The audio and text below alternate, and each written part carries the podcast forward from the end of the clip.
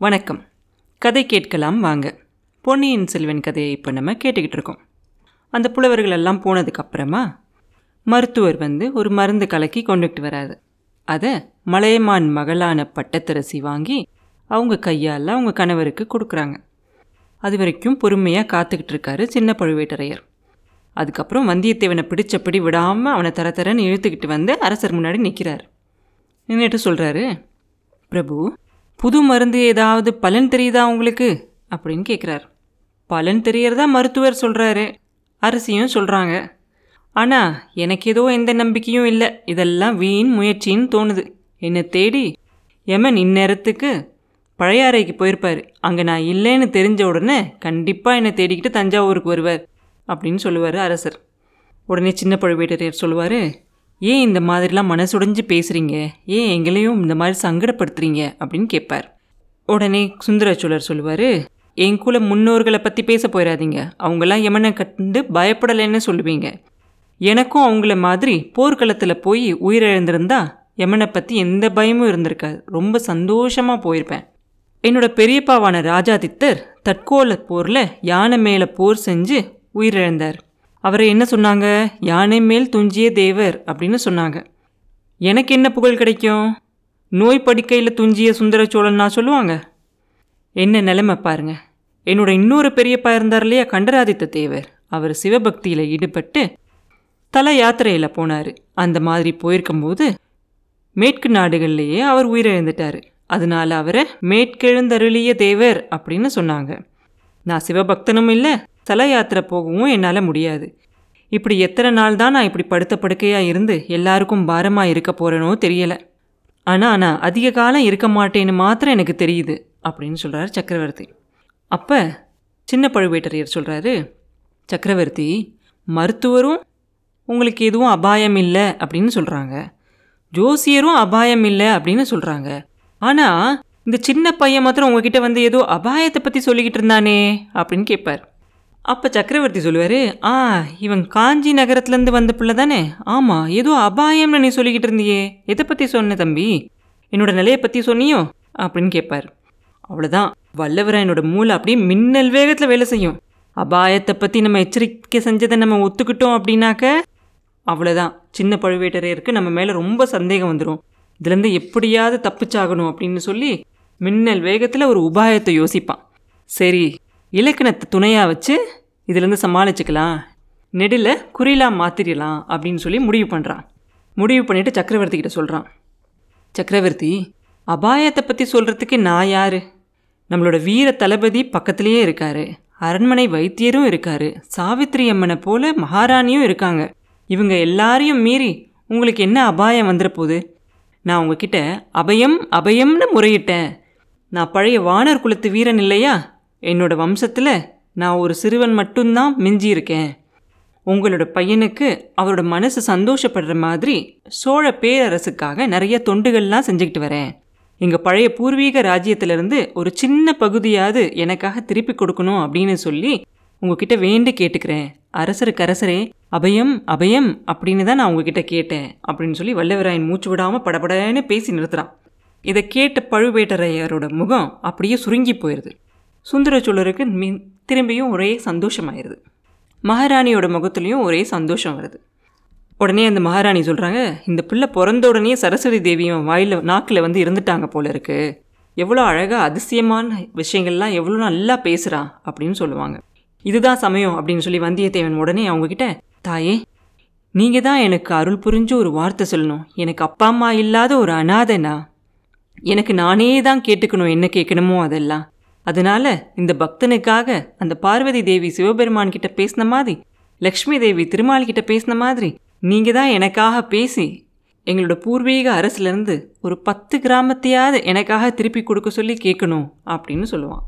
இதெல்லாம் கேட்டுக்கிட்டே இருந்த சுந்தர சோழருக்கு ஒரே வியப்பும் ரொம்ப சந்தோஷமுமா இருக்கும். அவர் உடனே சின்ன பழுவேட்டரையரை பார்த்து சொல்லுவார் தளபதி இந்த பையன் கேட்குறது வந்து நியாயமாக தான் தோணுது எனக்கு. எனக்கு இந்த பையனை ரொம்ப ரொம்ப பிடிச்சிருக்கு. தேவியோட முகத்தை பார்த்தா இவனை மூணாவது பிள்ளையா தத்தெடுத்துக்கலாமா அப்படின்னு யோசிக்கிற மாதிரியே எனக்கு தெரியுது. அதனால இவனோட கோரிக்கையை நிறைவேற்றிருங்க. அதில் எந்த பிரச்சனையும் இருக்காதே. உங்களோட அபிப்பிராயம் என்ன? அப்படின்னு கேட்பாரு உடனே கோட்டை தளபதி என்ன சொல்லுவார்? இதில் என்னோட அபிப்பிராயத்துக்கு என்ன இருக்குது ஆதித்த கரிகாலர்கிட்ட இல்லையா இதை பற்றி கருத்து கேட்கணும் அப்படின்னு சொல்லுவார். வந்தியத்தேவன் சும்மா விடுவானா? மறுபடியும் சக்கரவர்த்தி கிட்ட சக்கரவர்த்தி இளவரசரை கேட்டால் பழுவூர் தேவரை கேட்கணும்னு சொல்கிறாங்க பழுவூர் தேவரை கேட்டால் இளவரசரை கேட்கணும்னு சொல்கிறாங்க இவங்க ரெண்டு பேருக்கும் நடுவில் என்னோட கோரிக்கை அப்படிம்பா. பிள்ளை நீ ஒன்றும் கவலைப்படாதப்பா. ரெண்டு பேரையும் ஒன்றா சேர்த்து வச்சுக்கிட்டே கேட்டுடலாம் அப்படிம்பாரு சக்கரவர்த்தி. அப்புறம் சின்ன பழுவேடரையரை பார்த்து சொல்லுவார் தளபதி இளவரசர்கிட்ட இருந்து இந்த பையன் ஓலை கொண்டு வந்திருக்கான். பழையபடி என்னை காஞ்சிக்கு வர சொல்லி அதில் எழுதி அனுப்பிச்சிருக்கான். பொன் மாளிகை ஏதோ கட்டியிருக்கானா? நானும் தேவியும் அதில் வந்து கொஞ்ச நாள் இருக்கணும் அப்படின்னு சொல்லி ஓலை அனுப்பிச்சிருக்கான் அப்படின்னு சொல்லுவார். நீங்கள் எப்படி சொல்கிறீங்களோ அப்படியே செய்யலாம் மகாராஜா அப்படிம்பாரு தளபதி. அப்போ திரும்பியும் மன்னர் சொல்லுவார் இதில் என்னோட எண்ணம் என்ன இருக்குது கருத்து என்ன இருக்குது என்னால் நடக்க முடியாது. பல்லக்கில் ஏறி அரண்மனையில் இருக்க பெண்கள் மாதிரி திரையில் மூடிக்கிட்டு போகிறத நினச்சாலே எனக்கு அருவருப்பாக இருக்குது அதனால் நான் போக மாட்டேன் கண்டிப்பாக ஆதித்த கரிகாலனை இங்கே வந்து என்னையை பார்க்க சொல்லி மறு ஓலை எழுதி அனுப்புங்க அப்படின்னு சொல்லுவார். அப்போ மறுபடியும் தளபதி சொல்லுவார் இந்த சமயத்தில் இளவரசர் அங்கேருந்து இங்கே வர்றது சரியாக இருக்குமா மகாராஜா? ஏன்னா பகைவர்கள் அங்கே இன்னும் பலமாக இருக்கிறதா கேள்விப்படுறேன் அப்படின்னு சொல்லுவார். அப்போ திரும்பி சுந்தர சோழர் சொல்லுவார் அதை பற்றியெல்லாம் ஒன்றும் கவலை இல்லை. பார்த்திபேந்திரனும் மலையமானும் அங்கே இருந்து காவல் காக்கட்டும். எனக்கு என்னமோ உடனடியாக ஆதித்த கரிகாலனை பார்க்கணும் போல தோணுது. அதனால அவனை ஒரு தடவை வந்துட்டு போகுமாறு கேட்டுக்கங்க அப்படின்னு சொல்லுவார். அது மட்டும் இல்லை ஈழ நாட்டில் இருக்கிற இளங்கோவையும் உடனடியாக அங்கேருந்து புறப்பட்டு இங்கே வர மாதிரி எழுதி அனுப்புங்க. ரெண்டு பேரையும் வச்சுக்கிட்டு நான் ஒரு முக்கியமான விஷயத்த பேசணும். அருள்மொழி இங்கே வரும்போது ஈழப்படைக்கு உணவு அனுப்புறதை பற்றி உங்களோட ஆட்சேபத்தையும் அவங்ககிட்ட நீங்களே தெரிவிச்சிருங்க அப்படின்னு சொல்லுவார். உடனே தளபதி சொல்லுவார் சக்கரவர்த்தி என்னையை மன்னிக்கணும். ஈழத்துக்கு உணவு அனுப்புறதை பற்றி எனக்கு எந்த பிரச்சனையும் இல்லை. தனாதிகாரிக்கும் எந்த பிரச்சனையும் இல்லை.